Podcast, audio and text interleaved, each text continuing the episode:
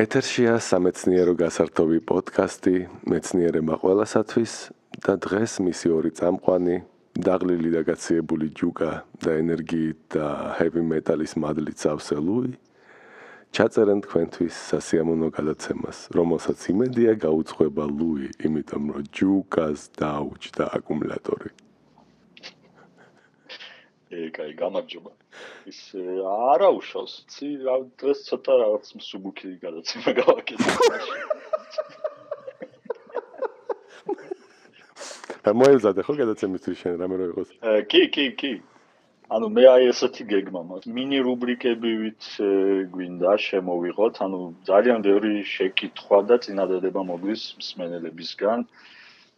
ზოგი უბრალოდ რაღაც შეკითხვა სვავს, ზოგს რაღაც იდეა აქვს და ზოგს უნდა მაგალითად ახალი ამბების გარჩევა. ანუ რაღაც მინი რუბრიკებივით რო გავაკეთოთ, ესე ვიფიქრეთ ჯუკასთან ერთად, რომ ნუ იქნება რაღაც მოკლე მიმოხილვა, მე იქნება რაღაც თემა და იქნება ასევე შეკითხვებზე პასუხი დაახლოებით. მოკლედ დღეს გვინდა ჩვენ რაღაც წინა გადაცემაში დასმულ შეკითხვებს და წინადადებებს გავცეთ პასუხი ამგვარად. მე ერთ ახალ ამბავს ვიტყვით, რომელიც ძალიან მნიშვნელოვანია და ისტორიულიც კი შეიძლება და შემდეგ ჩვენ ბოლოში ვილაპარაკებთ, ვისაუბრებთ ჩინურ კოსმოსურ პროგრამაზე. ჰმ, ოკეი, კაი.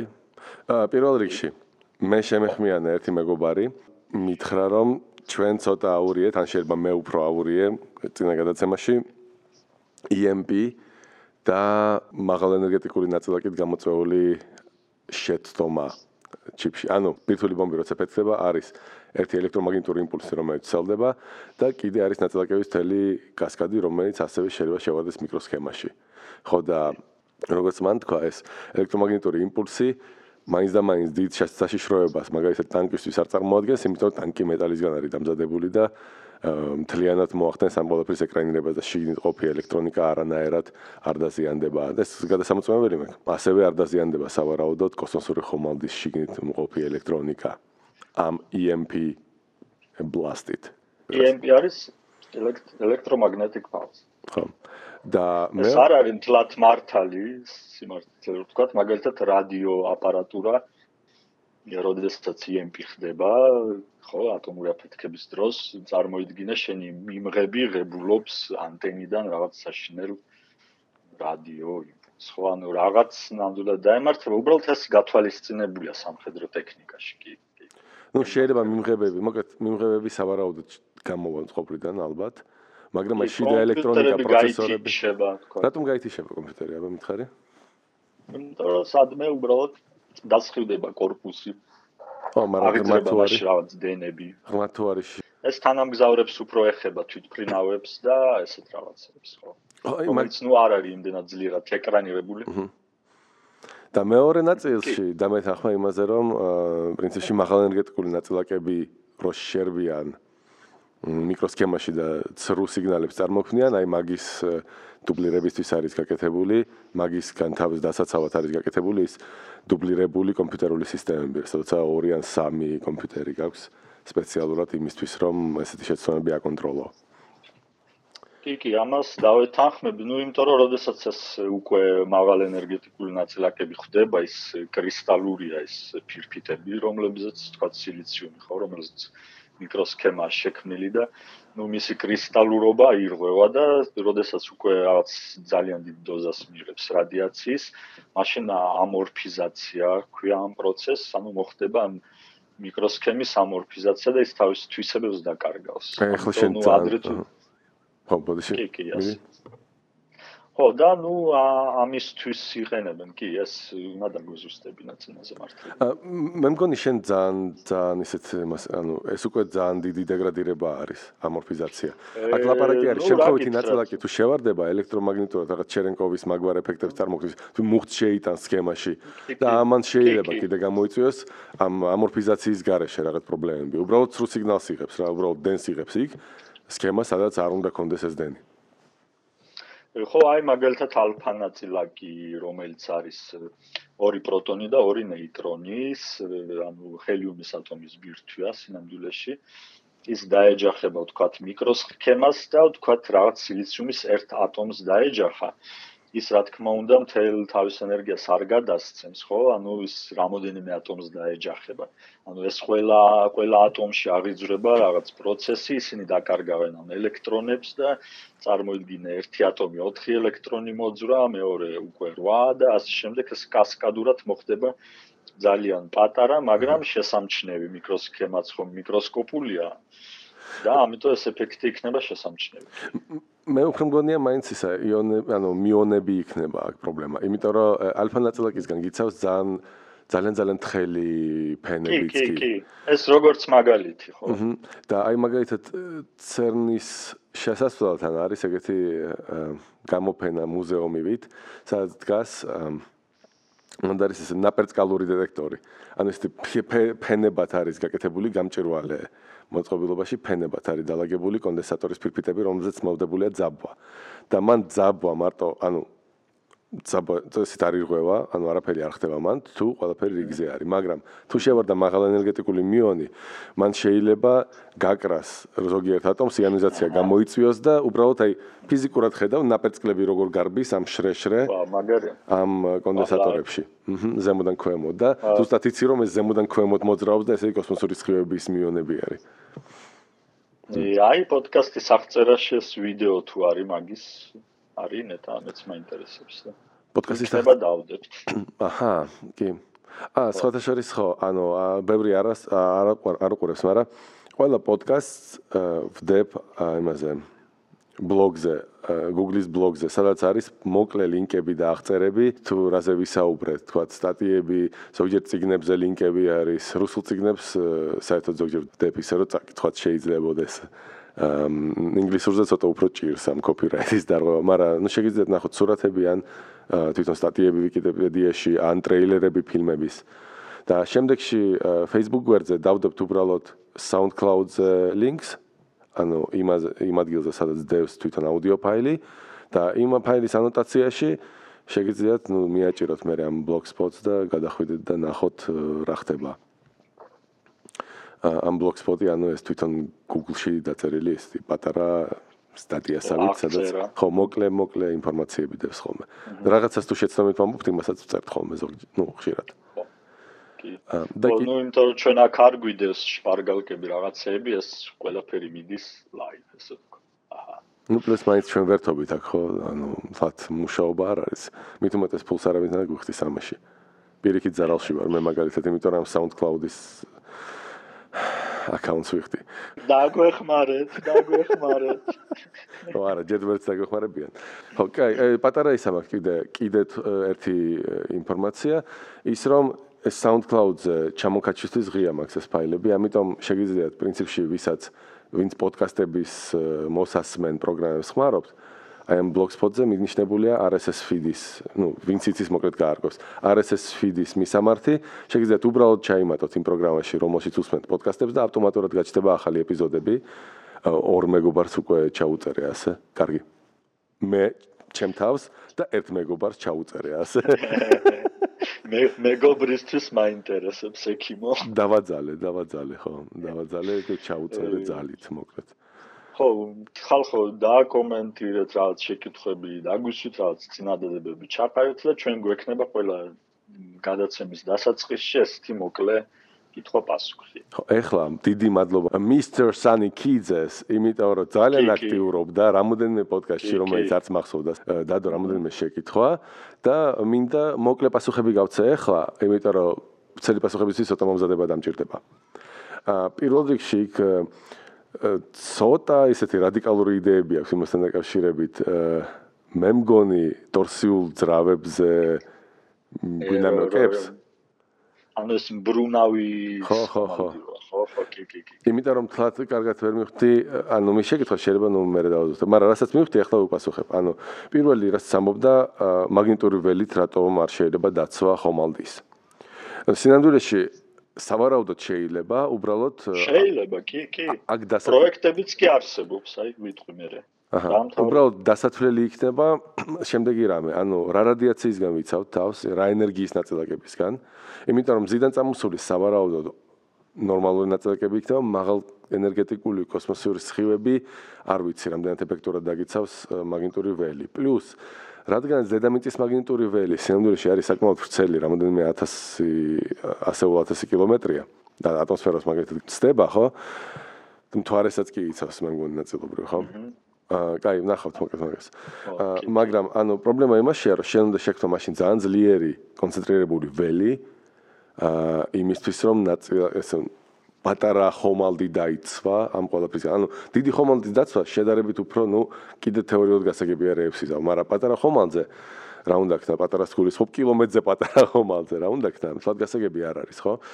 შეიძლება ტოროიდული მაგნიტი საკმარისი იყოს. შეიძლება პრობლემა იყოს ის, რომ ამ ხომალდის შიგნით გაგიჩნდება ძლიერი მაგნიტური ველი, რომლის ეკრანირებაც სასურველი გახდება, ვთქვათ. იმიტომ რომ მაგნიტური ველი თუ ძლიერია, თუ მუდმივია კიდე არა უშავს თუ ცვალებადია უფრო დიდი პრობლემებია, მაგრამ თუ მუდმივი არის, ხო?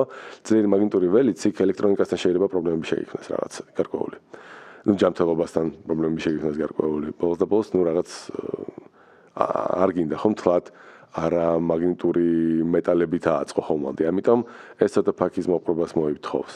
პლუს დასათვლელი არის არსებობს ორი ტიპის ნაწილაკები. არის ნუ მზიდან რაც მოდის ნაკადი, ის მზის ქარი შედარებით უფრო ნელია, სულ რაღაც 200 კილომეტრი წამში ან 600 კილომეტრი წამში გააჩნია საძომავ, მაგრამ კოსმოსური სხივები საკმაოდ მაღალ ენერგეტიკული შეიძლება უბრალოდ შევარდეს და იმისგან დიდი ალბათობით ვერაფრით ვერ დაიცავ თავს ეს ტიპ პატარა მაგნიტური ვერებით ყოველ შემთხვევაში.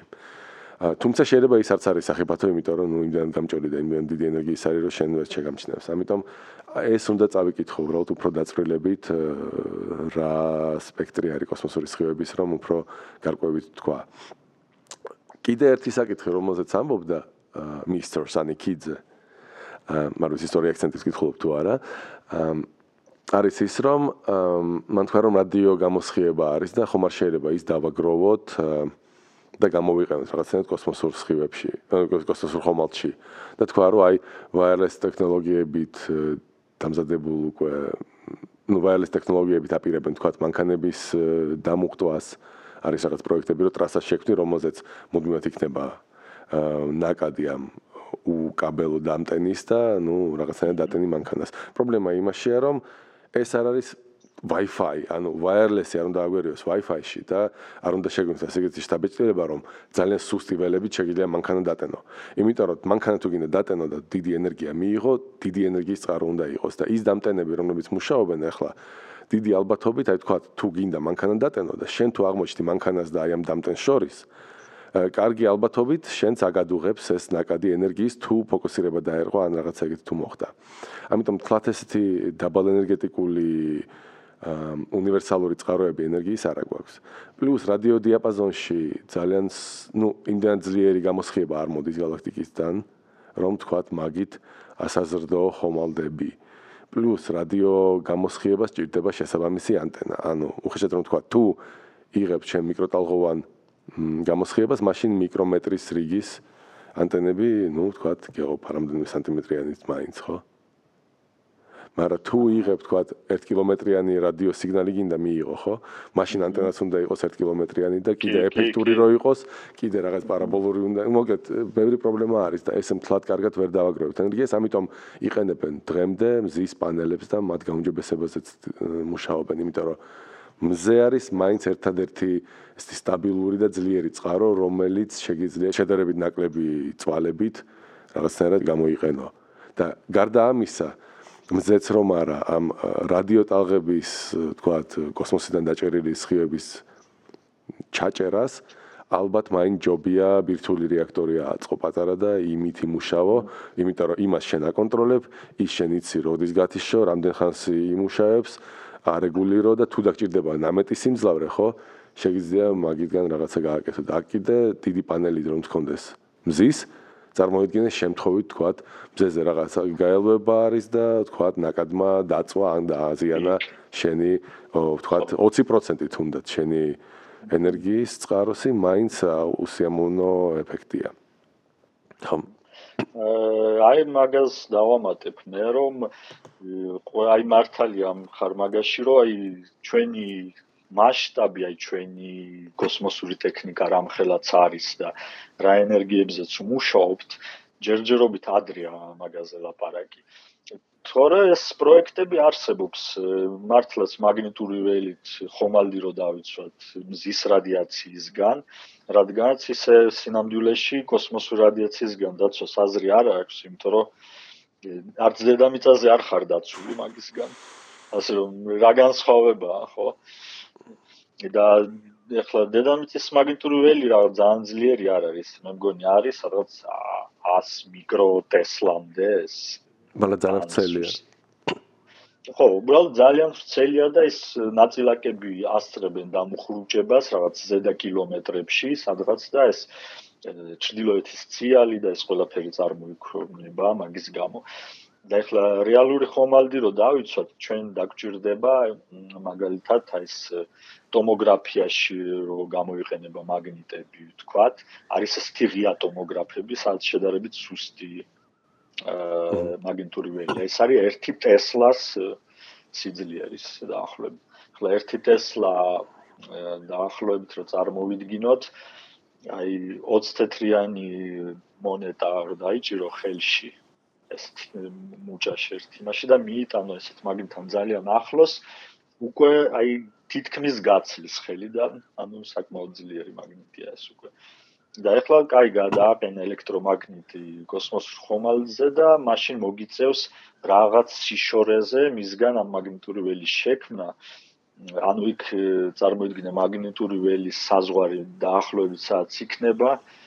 იქ დამუხრუჭდება ყველა ეს ნაწილაკი და იმისგან კიდევ რაღაც რადიაცია ხო არის, ანუ ეს ყველაფერი ხო იშლება ალბათ.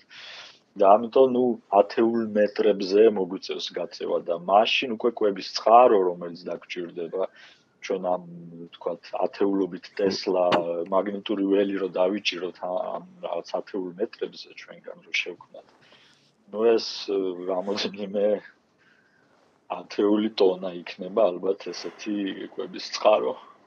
ნუ გაჩ პატარა ვირტუალური რეაქტორია. ხო კი.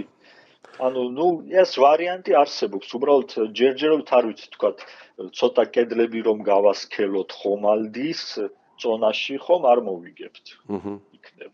თორე ათეულობით ტონის ორბიტაზე გაყვანა ეს ეს არის სასწაულად ძვირად უნდა და რთული კი და რაც შეეხება იმას თქვათ რომ დავიჭიროთ ეს ქარი ხო და მისგან ენერგია მივიღოთ. არ არსებობს ვარსკვლავთ შორისი ხომალდის ასეთი პროექტი. ინგლისურად ქვია მე მგონი ramjet თუ რაღაც interstellar ramjet ramjet ანუ ეს არის რეაქტიული ძრავა თუ ტურბინის გარეშე. არ ვიცი ქართულად რა ქვია ამას რუსულად ქვია прямоточный воздушно реактивный двигатель ანუ ჩვეულებრივად მილია რომელშიც რაღაც რეაქცია ხდება იწვის თქვა საწვავი ჩვეულებრივ თვითფრინავებში და აი ნაკად საკმარის ნაკად ჰაერის რომ ამ ძრავა მიმუშაოს თვითფრინავის მაღალი სიჩქარის ხარჯზე მივახცევთ ანუ ჩვენ თვითფრინავი იმდენად სწრაფად მიფრინავს, რომ ამ ჰაერს უბრალოდ ტენის ძალით ამძრავაში. აჰა. კი, ანუ არანაირი турბინები აღარ ჭირდება. ეს ახლა ჰიპერბგერით რაკეტებზე რომ ვესაუბრებიან ხშირად. ხო. ხო, მაგრამ ეს ანუ და კოსმოსში ამ პრინციპზე მუშაობს მოკლედ მაგათი ძრავები კი. და კოსმოსში რას იზავს? ე კოსმოსში ხლა პროექტი იყო ასეთი, უნდა შევქმნათ პრაქტიკულად მეგა ხომალდი, რაღაც კილომეტრების სიგანის ასეთი ძრავით. რომელიც უზარმაზარი მაგნიტური ველით შეაგროვებს ვარსკვლავთ შორის სივრცეში არსებულ წყალბადს და მას ცენტრში შეაგროვებს, სადაც მოხდება თერმობირთული რეაქცია. და იმის ხარჯზე უნდა იმოძრაოს ამ ხომ ხო წარმოგიდგენია ახლა რამხელა მეგასტრუქტურაზე ვლაპარაკობთ ჩვენ რომ თან ზემსუბუქი უნდა იყოს. კი, და რამ სუბუქი უნდა იყოს. ანუ ეს არის ძალიან შორეული ძალიან შორეული მომავალი საქმე. ну მაგაზე თუ ვისაუბრეთ მაშინ ბარემ ვთქვათ რა იდეას ამბობდა მე მგონი გრინი და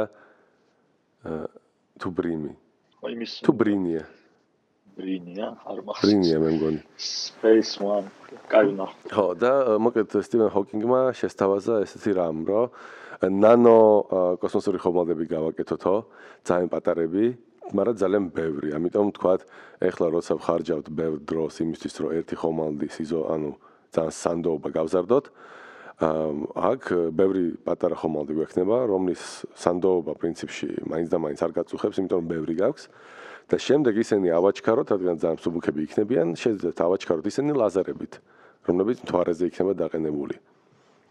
ანალოგიურად შეგიძლია გააკეთო პრინციპში ნაწილაკების კონებითაც აჩქარო რაღაცეები.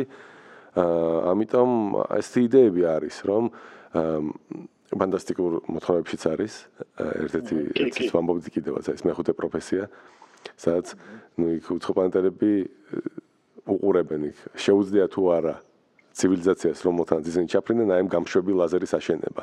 ეს დიდი ლაზერია, რომელიც კოსმოსური იალქნებს ავსებს ენერგიით, ანუ იმპულსი გადააქვს რეალურად ლაზერის საშუალებით დიდ მანძილებზე და პლუსი ამისი რა არის, შენ ძრავის წაღება არ გჭირდება. ანუ იდეა იყო ესეთი, რომ შენ ამოხრუჭებ, როცა მზესთან ახლოს რომ მიხვალ ახალ ვარსკვლავთან, შენ შლი ამ იალქნებს და ამ წნევით რომელიც ვარსკვლავიდან მოდის, შენ ნელ-ნელა ამოხრუჭებ და საბოლოოდ დამოხრუჭდები, მაგრამ გაჩქარებს შენ ლაზერი, რომ და იგებ იმაში, რომ შენ არც კვების წყაროს, არც საწვავი მასის, არც რეაქტიული მასის წაღება არ გჭირდება. და ამიტომ შეგიძლია ძალიან მსუბუქი პატარა ხომალდი გააკეთო. კი. აი ეს კარგი იდეა. ეს არის სერგეი ბრინს შესთავაზა, ხო? Google-ის დამა თანადამარხებელი ვინც არის. გაგი. რაც შეეხება ვთქვათ ხომალდის დატენვას უბრალოდ ელექტრომაგნიტური ენერგიით, ხო? აჰა. აი ესეთი პროექტებიც არის მაგალითად ელექტრომობილების ვთქვათ მოძრაობის ხანგრძლივობის გასაზრდელად, რომ ჩვენ ყველა ავტოსტრადის ქვეშ ჩავდოთ უბრალოდ კაბელი, სადაც მაღალი სიხშირის დენი გაივლის და ყველა მანქანაში შიგნით იქნება დამონტაჟებული ამის პარალელური კოჭა, რომელშიც ინდუქციის გამო აღიძვრება დენი, რომელსაც დატენ თვერ დატენის რადგან ახლა იმხელა დენი არ აღიძვრება, მაგრამ ამ იმდენად სწრაფად არ დაიხარჯება ეს ენერგია. აჰა. მაგრამ ეს ესეც ნუ რაღაც ესეთი იდეაა ჯერჯერობით. ну შესაძლებელია პრინციპში ას ბოლო-ბოლო რაც iPhone-ის დასატენები არსებობს უკაბელო ხო კი მაგრამ მაინც-მაინც ეფექტურობით მე მგონი ვერ ну რაღაც ბევრი გაფანტო ხდება ენერგიის მაინც და სანდაობაც ძვირიც არის ხო აჰა პლუს მოძრავ ობიექტზე სულ ფოკუსირება გჭირდება ხო ბოდიში კი უნდა მოძრავს 90-იანებში რაღაც ადრე არსებობდა მე მგონი ის რაღაც ტელევიზიის მოპარვის მეთოდი სადაც შენ მეზობელს თუ გქონდა ჩვეულებრივი ანტენა თანამგზავრული ან რაღაც შეგეძლო ეს სიგნალი მოგეპარა. ანუ მის კაბელის პარალელურად რაღაც ზედ ახვევდი კაბელს თუ რაღაც ანუ ასეთ კოჭას ქმნიდი მის გარშემო და ინდუქციით გადადიოდა სიგნალი შენ კაბელში შენ მეზობელს აკლდებოდა სიგნალი შესაბამისად და შენ მის სიგნალს იჭერდი უბრალოდ გჭირდებოდა ეს დეკოდერი რომ შენ უკვე არხები გადაგერთო თქვა რა. საბჭოთა მითები თუ საბჭოთა მითებს თუ ვიხსენებ არსებობდა მითი რომ ბოლტში თუ ვერცხლის წყალი გაქვს და შიგნით თუ ჩადე ანტენის ერთი ბოლო გამოწოვ ელექტრომაგნიტურ გამოსხივებას ყველა მეზობელს. თუ კონტაქტები ცუდი გაქვს და დაჟანგული მავთულებია რადგან ალუმინის იყო ყველაფერი ვერცხლის წყალი ძალიან კაი რამეა რო იქ მაგრამ დამატებით რამე იმას პლუს შექმნის მართლა ესეთი ძლიერი და არა კონტაქტს გაუმჯობესებს ანუ შენ ხმაური შეგიმცირდება სიგნალში და სიგნალის პროცენტი გაიზრდება. უფრო სუფთად დაიჭერ. ანუ ნუ რაღაც საფუძველი მაგაში დევს რა თქმა უნდა ეს მითოლოგიაში ყველაფერი ისე ძალიან მარტივად არის გაგებული რომ აი შენ თიც ჩაყოფ ვერცხლის წყალში და მე თვინით დაიჭერ კი, კი, ზუსტად მაგას იზრ ხო. და კიდე ალბათ თუ დაგერწყავს თვათ თვათ სუპერძალებს შეიძენ. ხო კი. ალბათ ამ დროს და ის ხო ააო საერთოდ გინდა ხო ყველა ოცნება აისრულო ხო. ანუ იქიდან სუპერმენის პლანეტიდან ჩამოსული ობობა თუ გიგბენს შენ იქნები სუპერ სპაიდერმენი და მე საერთოდ აა რომელსაც მანამდე უკბინა იმან რა რა ქვია მაგას ტონი სტარკმა ხო ამობობას უკბინა ტონი სტარკმა მე რა ამობობამ გიკმინა შენ და შენ გახდი აირონ ვუმენი, იმიტომ რომ შუალედურ გოლში რაღაც ცუდი მოხდა. ხო, კაი. ხო, რაღაც ის ხარ, სუპერ კვერნა შუაში. აა, ბარემ, ბარემ აქ თუ ისე ასე ასე ერთი სტატია მაქვს დაკითხული თუ სადღაც ახალ ამბებში გავიდა. მოგეთ სიუჟეტი იყო ისეთი რომ გადამოწმება მაინც და მაინც ვერ შევძერი მაშინ. მაგრამ იმ სიუჟეტში ამტკიცებდნენ შემდეგ რამეს რომ იყო შემთხვევა ამერიკის შტატებში, როცა ვიღაც ფერმერის თავზე გაიყვანეს მაღალძაბვიანი ხაზები. თუ ძალიან ახლოს გაიყვანეს მის ნაკვეთთან. ვერ გადაატანინა ვერაფრით, წერდა წერილებს, მე მგონი სასამართლოში ცდილობდა უჩივოს და ვერაფერი ვერ ხდა და მაშინ აიღო და კოჭების სისტემა ააგო და პირდაპირ აი მაღალვოლტიანი გადამცემიდან იღებდა ელექტროენერგიას.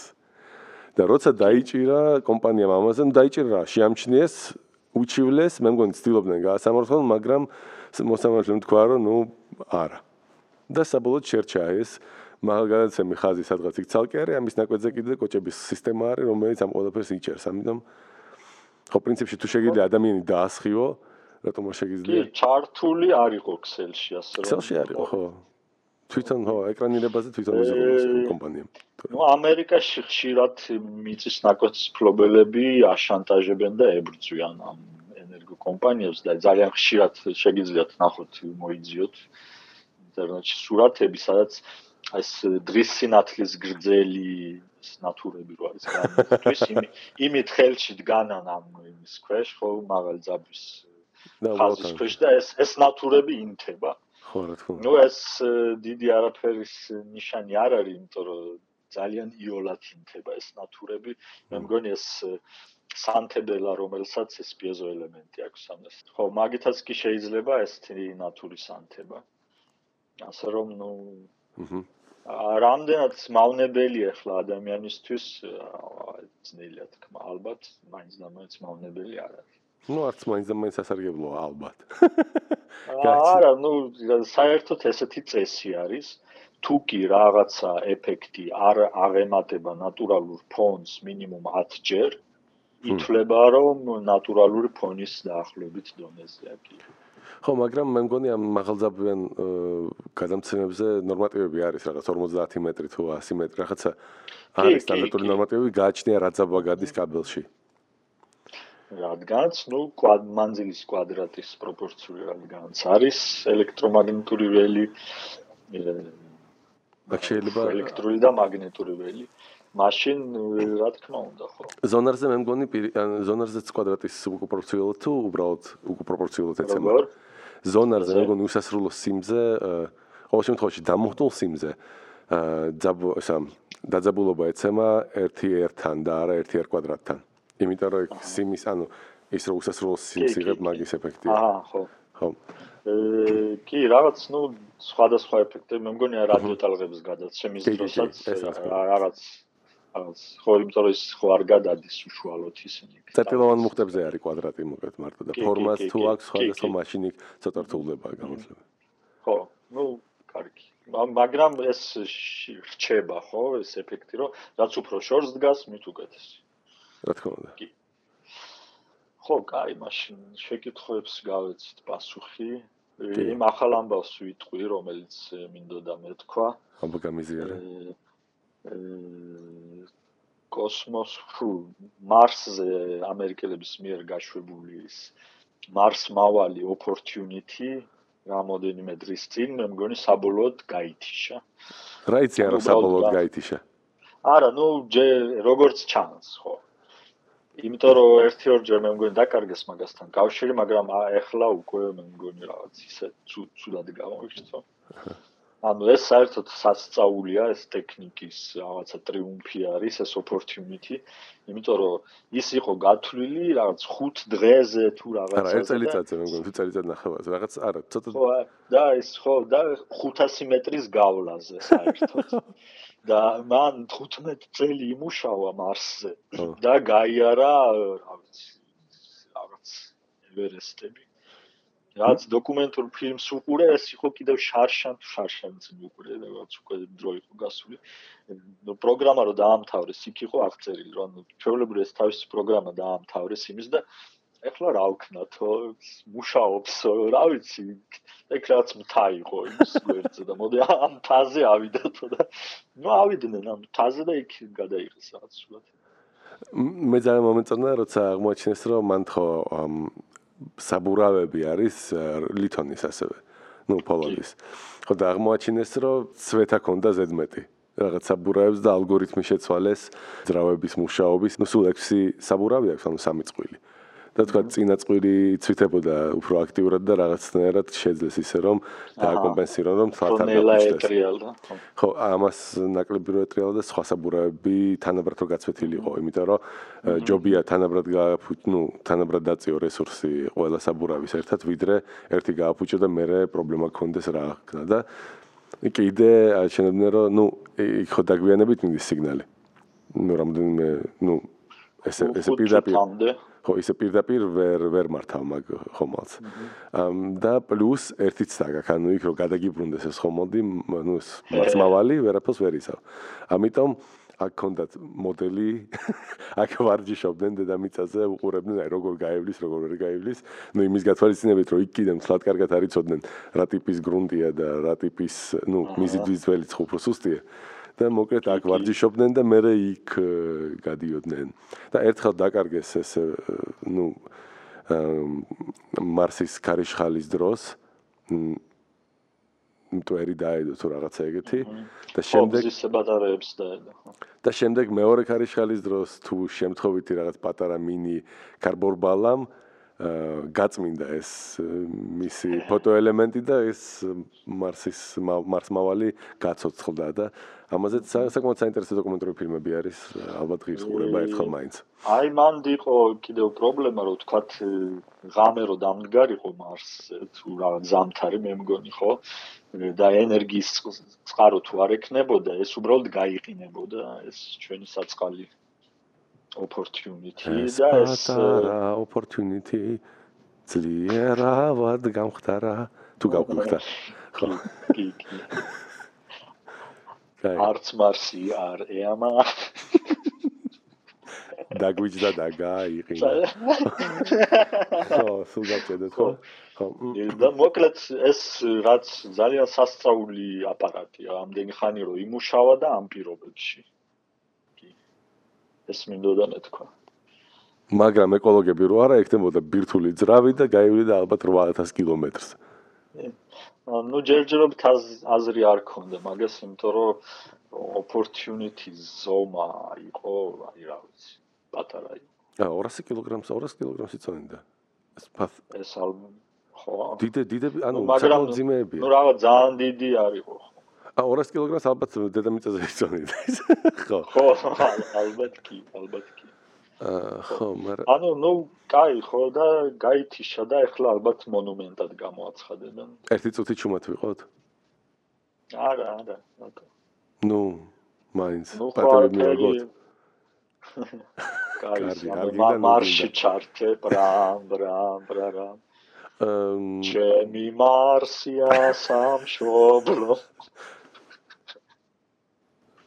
სამშობლო, თუ მარს მშობლო. მარს მშობლო. მარს მშობლო, ხო. აა სხვათა შორის კიდე ერთი შეკითხვა მაქვს, ანუ არ ვიცი, მაგას უნდა ალბათ უპასუხოთ საბოლოოდ. ხო, ანუ მიკროფონი თუ ქონდა. ნუ ტიტანზე ხმა ხო გადავიღეთ და მარსის ხმები თუ გაქვს გადაღებული ნეტა, უბრალოდ ჩაწერილი. მარსის ხმები არა, იმიტომ რომ ესენი უფრო ადრე გაუშვეს, სანამ ამას მოიფიქრებდნენ. ან შეიძლება ძალიან გაუშვებული ატმოსფერო და აზრიც არა აქვს. ну ну იქ უფრო იცი რა ეს ძალიან NASA-ს ფოკუსი არის ხოლმე ძალიან ხშირად აი ლამაზი სურათების გადაღება ეს ალბათ ნაკლებად ფიქრობდნენ მაგ დროს მაგაზე აი სხვათა შორის ეს არის გასათვალისწინებელი რომ როდესაც NASA-ს მიერ მოწოლ პრესისთვის უკვე მიწოდებულ სურათებს უყურებთ ის ყველა არის Photoshop-ით დამუშავებული. თან ზოგი ძალიან სერიოზულად. ან ჯერც ერთის შეწებებულია ხოლმე რამოდენიმე ფოტოსგან და მე იქ არის როგორც წესი აწეული სიკაშკაშე. იმიტომ რომ მარსზე რეალურად ბნელა. აი მზე 4ჯერ სუსტი რო იყოს წარმოიდგინე, ეს არის მაგათთვის აი კაშკაშა დღე. აჰა. ანუ კაი ლამაზი მთვარიანი რამე ძალიან ეს კაშკაშა მთვარე როდესაც არის, ეს არის მაგათთვის რაღაც ნორმალური დღის სინათლე. და პლუს მტვერია კიდე წარმოიდგინე, ანუ იქ არის მუდმივი აი ეს თი ბიმბუნდის რაღაც სიტუაცია და ეს წითელი ფერი, რომელთაც ძალიან ხშირად ხალხს უსმევენ ხოლმე იმაზეს ნარინჯის ფერი და ეს რაღაცა. მთლად ესე არ არის ის რაც ჭუჭყიან მონაცრისფრო აგურის ფერი რაღაც ის ფერი აქვს. ანუ არც ისეთი ლამაზი და მიმზიდველია მარსი. ასე არ წახვიდეთ ჯერჯერობით. ა სხვათა შორის კიდე ახალი ამბავი ის პროექტი Mars 1 რომელიც იყო ასეთი პროექტი რაღაც ადამიანთა ჯგუფს გაუშვებდნენ Mars-ზე ოღონდ ცალმხარეს მარტო იქ კოლონია უნდა დაარსებინათ და იქ უნდა ეცხოვრათ. აჰა. ერთი ხო, ერთი ერთ მხარეს ბილეთი ანუ. კი, კი. One way ticket. და ნუ ფულს აგროვებდნენ რაღაც ავარჯიშებდნენ ამ ხალხს ძალიან ბევრი საეჭოთ ახალგაზრდა ადამიანი ჩაეწერა მაგ პროგრამაში. მაგრამ ეხლა გაბანკროტდნენ და უართ თქოს ამ პროექტს. რატომ საეჭოთ ახალგაზრდა? ე ნუ არ ვიცი, ეხლა წარმოიდგინე 19 წლის ხალხი რომ მოვა და მარსზე კოლონია მინდა გავაკეთო. ნუ ასეთი ხალხი არ ვამბობ. არა, ხო, გასაგები ახლა არაფერს არ ვამბობ. მე მეც ეგეთი აზროვნება მქონდა. მაგრამ ეხლა ეხლა ვხვდები რომ ნუ უბრალოდ იმდენი რაღაცა იმდენი რაღაცის სპეციალისტი უნდა იყოს შენ რომ კოლონია გააკეთო ხო და შენ უნდა იყოს ინჟინერი ფერმერი, ასტრონომი, ელექტრიკოსი, რა ყველაფერი. ეს შენ გჭირდება აი ძალიან მაღალ კვალიფიცირებული სპეციალისტები, რომ იქ უბრალოდ ექსპედიციაში წახვიდე და ეს ცხოვრება ხო საერთოდ. აჰა. გასაგებია. სხვათა შორის, სხვა, ა? სკეპტიკური აზრი. ჰმ. სხვათა შორის ბარემეს ვიტყვი რაღაც სიახლეს, ანუ სიახლეს რა. აა მე შევძელი ხმაურის დონე დავწიო ძალიან ჩემ კომპიუტერში. ანუ ადრე მქონდა ზალმანის კულერი, რომელიც თურმე ყმუო და ვითარცა მგელი მშიერი, მაგრამ ან კარი კარი როგორი მაიცადე? სუბსარქისის კარი. ხო, სუბსარქისის კარი. მაგრამ ვიყიდე ესეთი ფირმა არის Arctic და საკმაოდ კაი კულერები აღმოჩნდა. ისე აი მაგარი კულერები ოღონდ პირდაპირ გაგებით, იმიტომ რომ თითით აჩერებ კულერს ოცნერებს გიშლის და გამჭრა. გამ ხო წარმოგიდგენია, აი რამდენად მაგარი კულერია. მაგრამ ჩუმიც არის. აღიარე, აღიარე, რამდენი გადაგიხადა ფირმა Arctic-მა ამ რეკლამაში. საერთოდ არაფერი არ გადამიხადა. აი, ვაფშე არაფერი არ გადამიხადა. იმიტომ რომ დიდხანს ვარკვევდი და აღმოაჩინე რომ მე ხომ მაინც აკუსტიკაში არ მუშაობ და ან სონ ან ზოგი დეციბელებში ზომავს ამ ხმაურ ზოგი სონებში და სონები ყოფილა კიდე სპეციფიური ძალიან ხმა დეციბელებში ოღონდ გაზომილი რაღაც ვიწრო სპექტრზე. და ამ არქტიქს აქვს 0 სამსონიანი კულერების და 00 სამსონიანი კულერების. ოღონდ ის თითქმის არაფერს არ უბერავს და ეს შეგიძლია თან მაღალ ხმაზე ჩართო და გაგიციებ სისტემას, მაგრამ როცა იწერ რაღაცას, გააჩუმო და ეხლა ისეთი ჩუმი არის, რომ ბიძა ჩემიც კი ვეღარ ამბობს, რომ გათიშე კომპიუტერი ძილს მიშლის. ო, აი ეგეთი მაგარი. მაგარია, ხო? ხო. აპგრეიდი. ანუ უფრო სუფთა ხმა იქნება ახლა, ხო? ხმაურის მოშორება არ მიწევს რა დრო იყო. აუ, და ვიბრაცია. ხო, და უნდა ქნა რა, ანუ უნდა აიღო და ამას ქვია noise print, როდესაც შენ ხმაურის პატერნს იწერ და მე ალგორითმულად პროგრამაში შენ სიგნალს რომელიც ჩაწერე აკლებ ამ ხმაურის პატერნს და მაშინ კი გეჩვენება რომ ხმაური არ არის, მაგრამ სამაგიეროდ რაღაც სიხშირეებს კარგავ. უი და კიდე არის რაღაცი ახლა არ მახსოვს აი რა ქვია ტიპებს, რომელიც ამას აკეთებენ. აკეთებენ neuronal cells და neuronal cell-ი ავარჯიშეს ხმაურის მოშორებას. ოღონდ როგორ იცი? შეუძლია ამ neuronal cells cells ანუ პირდაპირ აი როცა მოდის სიგნალი, ხო? უკვე მზაფხელებზე კი არა, მოდის სიგნალი. გამოყოს მთელი ხმიდან შენი აი კონკრეტულად ვიღაცის ხმა, რომელიც ყველაზე ხმამაღალია, თან ადამიანის ხმა.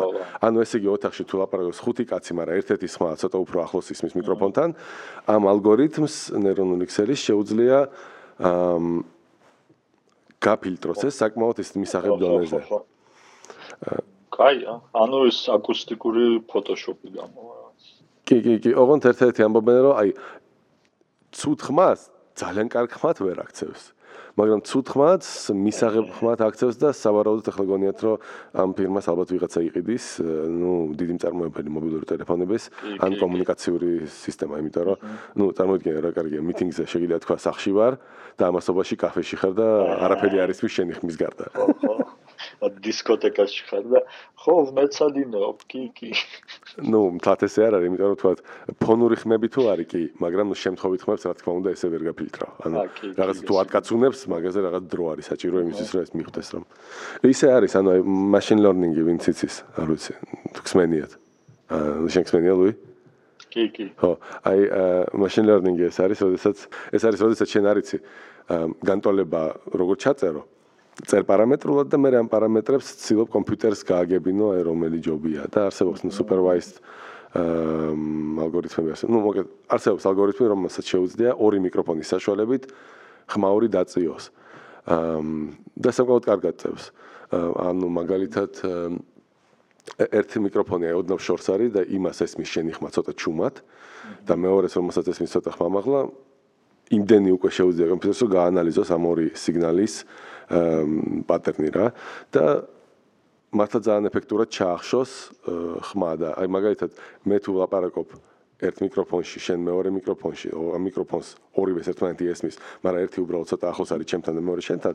სინამდვილეში საკმაოდ კაი აა ანუ საკმაოდ მარტივად შეიძლება თქვა შენი ხმის გაძლიერება მარტო ერთი მიკროფონის და მე ჩემი ხმის გაძლიერება და ამის რაღაცნაირად გაყოფა. ერთდროულადაც რომ საუბრობდეთ.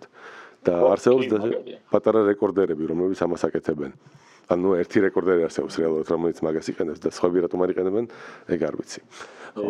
ნუ არ ვიცი ხლა მობილური ოპერატორები, მაგრამ ეს სხვადასხვა სპეცსამსახურები ნამდვილად დაინტერესდებიან ამით. აა და კიდე, კიდე. ალბათ ყველაფერი კი.